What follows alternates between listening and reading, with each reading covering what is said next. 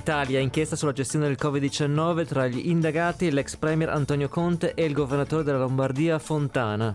Grecia, un incidente ferroviario causa la morte di oltre 40 persone, si dimette il ministro dei trasporti del paese. Partono in India questa mattina i lavori del G20, al centro dei dibattiti rimane il conflitto tra Russia ed Ucraina. E per lo sport, José Mourinho dov- dovrà saltare due turni e pagare 10.000 euro di multa dopo la lite con il quarto uomo in Roma Cremonese.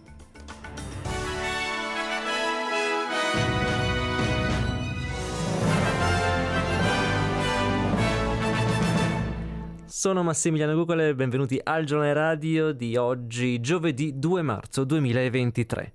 Sono 19 gli indagati nell'inchiesta della Procura di Bergamo sulla gestione della pandemia del Covid-19, tra cui figurano anche l'ex primo ministro Giuseppe Conte ed il suo ministro della Salute Roberto Speranza, oltre che al governatore della Lombardia Attilio Fontana e all'ex assessore della sanità lombarda Giulio Gallera.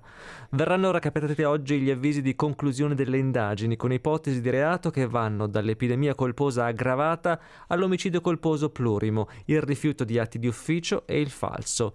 Nel mirino degli inquirenti e degli investigatori della Guardia di Finanza ci sarebbe soprattutto la mancata istituzione di una zona rossa come disposto nell'Odigiano ed un piano pandemico fermo al 2006 e nemmeno quello applicato interamente. Secondo alcuni modelli matematici, l'istituzione di una zona rossa in modo più rapido avrebbe potuto salvare migliaia di persone.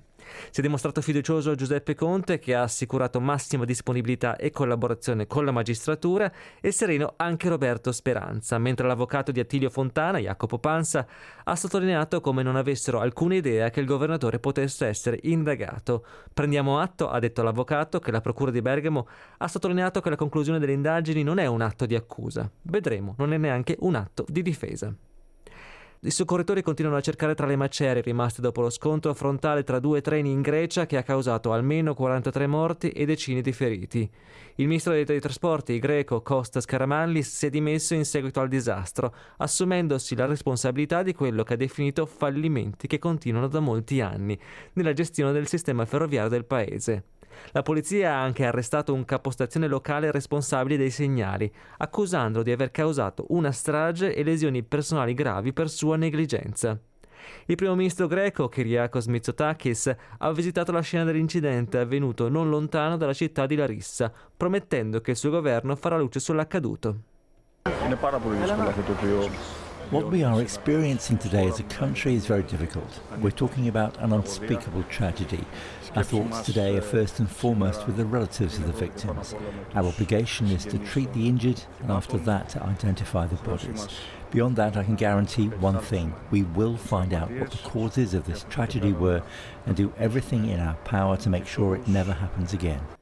Andiamo ora in Italia, dove il bilancio delle vittime dell'ultima tragedia migratoria è salito a 67.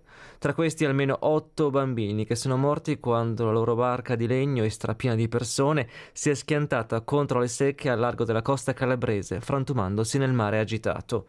80 persone sono sopravvissute, ma si teme che il bilancio delle vittime sia destinato a crescere. Il numero delle persone a bordo rimane incerto, ma una stima indica che potrebbero essere state 170. I pubblici ministeri intanto hanno identificato due sospetti trafficanti che avrebbero fatto pagare 8.000 euro per passeggero per il viaggio dalla Turchia all'Italia. Sergio Didato, che è capo progetto di Medici Senza Frontiere, racconta di come alcuni tra i sopravvissuti si siano abbandonati alle lacrime, mentre per altri permangano shock e silenzio. Di base c'è pianto, There are many who cry, and that's at least an outlet, while others who still need support to realise what's happened, they are locked in a kind of silence that almost wants to camouflage the enormity of what they're feeling and what they have experienced. camuffare, vuole nascondere uh, una sensazione forte che hanno in realtà provato. E parte questa mattina il G20 in India con il conflitto tra Russia ed Ucraina al centro dei dibattiti. Il ministro degli esteri indiano Vinay Quatra ha affermato che le sfide economiche create dalla guerra riceveranno la stessa attenzione dell'invasione stessa. All'incontro parteciperanno 40 delegazioni e tra i presenti ci saranno il ministro degli esteri russo Sergei Lavrov, il segretario di Stato americano Anthony Blinken, il ministro degli esteri cinese Qin Gang e la ministra degli esteri australiana Penny Wong. Wong ritiene che verranno discusse anche altre questioni, tra cui il cambiamento climatico, ma è convinta che sia necessario parlare della guerra in Ucraina, aggiungendo che rifiuta in modo categorico le giustificazioni della Russia per la guerra. Prime Minister Modi said last year, uh, now is not a time for war. Uh, we, we agree with him. No matter how many words uh, Mr. Lavrov utters, nothing can detract from what they are doing and what they have done to the people of Ukraine. E in Australia l'inflazione sta rallentando più rapidamente rispetto alle previsioni, secondo gli ultimi dati pubblicati ieri dall'Australian Bureau of Statistics.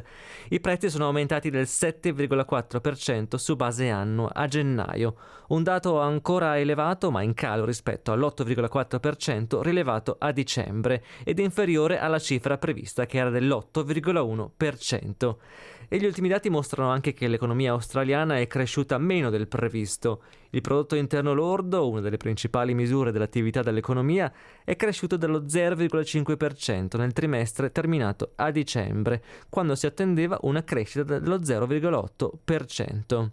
Per rendere l'Australia più produttiva, il ministro del Tesoro Jim Chalmers ha posto l'enfasi sull'importanza di adattarsi alle nuove tecnologie, affermando che il governo deve far sì che la tecnologia sia amica delle persone e non loro nemica.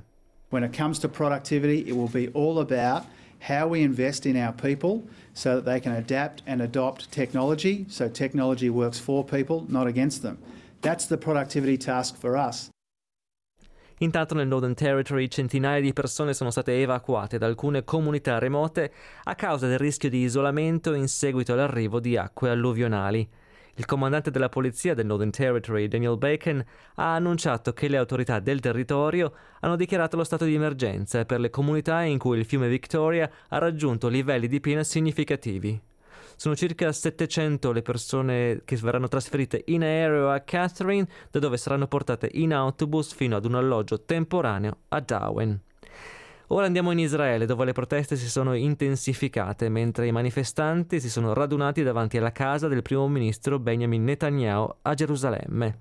Un controverso piano del governo per scuotere la magistratura prevede di dare alla coalizione di governo un'influenza decisiva nella scelta dei giudici e di limitare le facoltà della Corte Suprema nel contrastare la legislazione o nel pronunciarsi contro l'esecutivo. Una manifestante, Shoshana Lee Silberstein, ha spiegato di voler manifestare in quanto ritiene questa una deriva della democrazia. I'm not happy with the direction that the government is going. I think it's a very slippery slope in terms of uh, the blurring between what should be independent and uh, what is political. E in Australia le principali informazioni di carattere medico saranno ora accessibili su una nuova app. L'app consentirà alle persone di visualizzare più profili, tra cui quelli per i bambini sotto i 14 anni.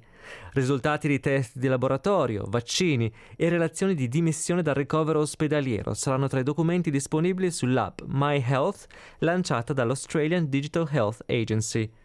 L'amministratrice delegata dell'agenzia, Amanda Cattermole, ha affermato che l'app sarà facile da usare e ha assicurato che le informazioni personali saranno mantenute al sicuro.